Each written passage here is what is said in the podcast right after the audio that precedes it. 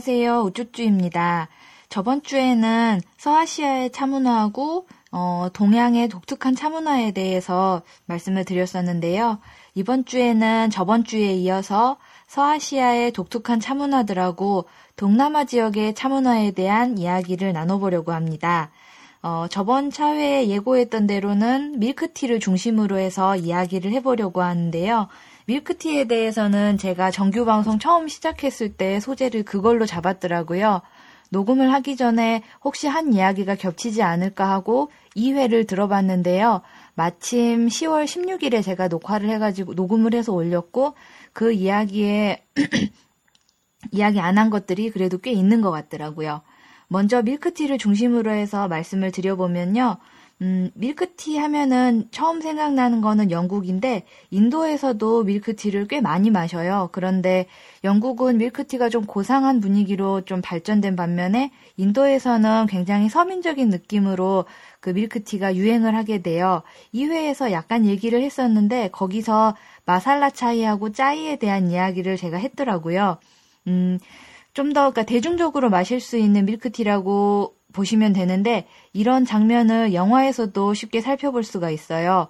슬럼독 밀리어네어에서 주인공이 그 전화 교환 사원으로 일을 하는 게 나오는데 거기서 일하는 분들한테 흔한 음료로 밀크티를 그 배달하는 거 그런 일을 해요. 그런 것처럼 인도에서는 거리에서 주전자에다가 차를 끓인 다음에 우유를 타서 한 잔의 일루피 굉장히 싼 가격에 판매를 하고 있다고 해요. 물론 여행객들이 접해볼 만큼 음, 용감한 사람들이나 좀 도전해보지 저는 차마 못할 것 같고 뭐 이렇게 밀크티를 마시는 거 보면은 건강에 좋다라는 인식이 어, 서민들한테도 많이 전해져 있는 것 같아요. 음. 어, 인도에서 유명한 차들은 역시 다즐링일 것 같은데요. 어, 인도산 유명한 차들은 다즐링하고 아삼, 닐기리, 시킴 요 네 종류가 있다고 해요. 실론도 보통 인도차로 오해를 하는데 실론은 좀 더 동남아 쪽 그러니까 스리랑카 섬에서 나오는 차를 특이하게 실론이라고 부르는데요. 좀 신비한 느낌으로 마케팅을 해가지고 시장에 많이 나와 있는 것 같아요. 음, 그리고 인도에서는 차가 많이 아시다시피 재배지로 기능을 하고 있어요. 인도에서 차를 재배하게 된 게 영국의 추운 기후에서 견디지를 못하니까 중국의 비싼 차를 인도 쪽으로 가서 뭐 키웠다 이런 이야기도 있잖아요. 어, 그러다 보니까는 영국의 취향에 맞추는 차들이 많이 나왔는데 그 중에서 다즐링이 그 인도 사람들한테 제일 많이 재배가 됐다고 그래요. 어, 뭐, 서양 사람들이 이걸 되게 좋아했다고 하는데, 다즐링의 독특한 점이 그 샴페인 향취라 그러는데, 이 샴페인 향취를 내는 공정을 멜로잉이라고 불러요. 이런 멜로잉을 하는 요령은 이제 막 수확된 찻잎들에서 그 냄새가 그 잎사귀 풀냄새가 나잖아요. 그 풀냄새 나는 데다가 물을 조금 뿌려가지고 공장으로 가져가게 되는데, 이때 발효되는 그 특이한 향취의 성분을 강화시키는 거, 그걸 멜로잉이라고 부른대요. 그래서 이 향취가 제일 안정되고 제일 좋을 때가 만들어진 지 3개월이라 그러는데 그래서 대부분의 홍차는 만들어진 지 3개월이 제일 맛있다고 이야기되고 있어요. 물론 지금 현대의 공정에서는 3개월 이후로도 좋은 향기가 오래 남을 수 있도록 가공을 하고 있겠죠? 음, 이렇게 인도의 차 역사는 81년부터 91년도까지 대량 생산하는 체계였다고 하는데요.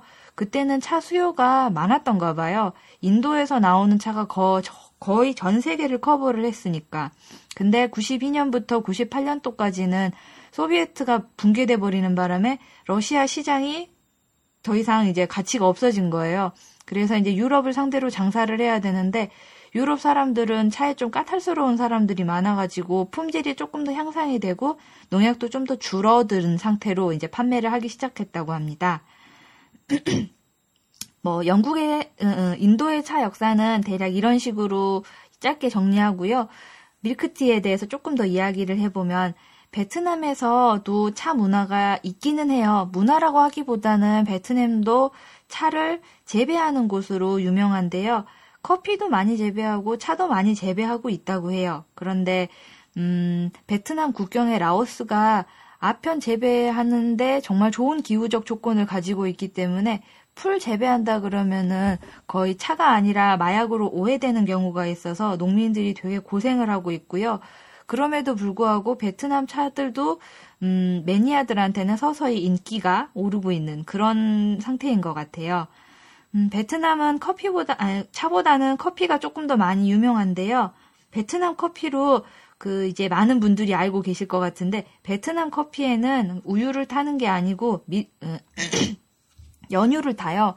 그러니까 달콤한 연유를 아래쪽에다 두고 그 위에다가 양철로 된 스트레이너로 커피를 우려내 가지고 뭐라 그래야 될까? 우려낸다기보다는 어, 드립을 해서 그런 상태로 이제 서빙을 하는 게 이제 베트남 커피인데요.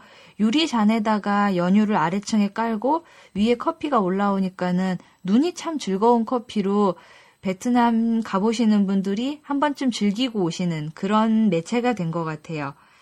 음, 베트남에서는 밀크티를 딱히 없지만 그 인근에 있는 미얀마에서는 이제 밀크티를 또 마시기 시작, 많이 마시는데요. 미얀마 여행을 가보시면은 그 라파예라는 음료를 마셔보실 기회가 있으실 거예요. 이 라파예가 뭐냐면은 베트남 그 커피는 연유에다가 커피를 섞은 거잖아요. 라파예는 연유에다가 차를 섞은 거예요. 비슷한 건데 이런 식으로 마실 거를 생각을 못 했었는데 미얀마에서 이미 하고 있었다는 게 굉장히 재밌었고요. 이렇게 연유에다가 차를 섞은 거 아마 홍차 쪽일 거예요. 그거 섞은 거를 라파예라고 부르는데 이것만 파는 전문 찻집을 라파예사라고 부른다고 해요. 음, 이렇게 베트남하고 미얀마 그리고 인도 쪽 차문화를 잠깐 이 정도 약간 살펴보고요. 음, 서아시아 쪽으로 다시 넘어가 보면은 러시아에서도 차를 마셨었는데요. 저번 시간에 얘기했던 것처럼 모로코 쪽에서는 바라드라는 주전자를 이용해서 차를 끓여 마셨는데 러시아에서는 사모바르를 이용해서 차를 끓여 마셨다고 해요. 음, 사모바르는 집에 놔두는 주전자이고 음, 마시는 방법이 찻주전자에 뜨거운 물을 부어서 예열한 다음에 버리고 그 다음에 찻잎을 넣어서 진한 농축액이 만들어지도록 하는데요. 이 농축액을 지바르카라고 부른다고 해요. 그리고 이 지바르카를 잔에다 붓고 사모바르에서 뜨거운 물을 섞어가지고 이렇게 마시는 게 러시안 티 타임 티 문화 뭐 이런 거였는데요. 예쁜 잔 사용하는 거는 뭐 유럽이나 또 키산처럼 모로코에서 이쁜 컵 쓰는 거 비슷하게 뭐 그렇게 사치스럽게 마셨다고 하고요. 어, 이렇게 마시면서 그야 뭐라 그래야 되나 단맛이 부족하니까는 러시안 티라고 많은 분들이 차에다가 잼을 넣어서 드시는 걸로 알고 계신데요. 러시안 티는 그 잼을 넣어서 먹었다기보다는 과일 조림을 넣어서 먹었다고 하는 게 더 적절한 표현이라고 제가 읽은 책에서는 그러더라고요. 그 뭐 딸기잼이나 뭐 이런 걸 넣어서 뭐 현대적으로 집에서 가정에서 쉽게 우리가 즐길 수도 있겠는데 러시아에서는 설탕, 꿀, 럼주, 보드카 이런 거를 넣어서 차를 같이 마셨다고 하고요. 가끔 체리나 설탕 조림인 조림을 넣어서 먹었다고 하는데 이거는 바레네라고 불렀다고 그래요.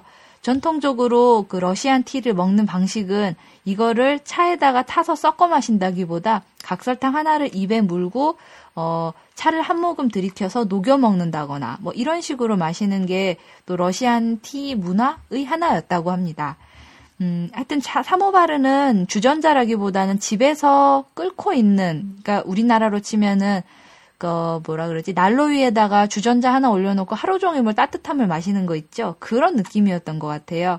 그리고 이런 사모바르가 이란으로 전파가 됐고, 이란에 사모바르만 간 게 아니라 차 문화도 전파가 돼서 러시아에서 차 마시는 방식하고 비슷한 방식으로 이란에서도 차를 마시기 시작했다고 해요. 음, 그 저번 시간에 모로코에서 차 마시는 게 된 계기가 비즈니스적인 그 면담이나 요런 장면에서 차를 많이 마셨다고 하는데요. 서아시아, 그러니까 러시아 쪽에서도 요런 차를 마시는 예절이 하나 있었다고 해요.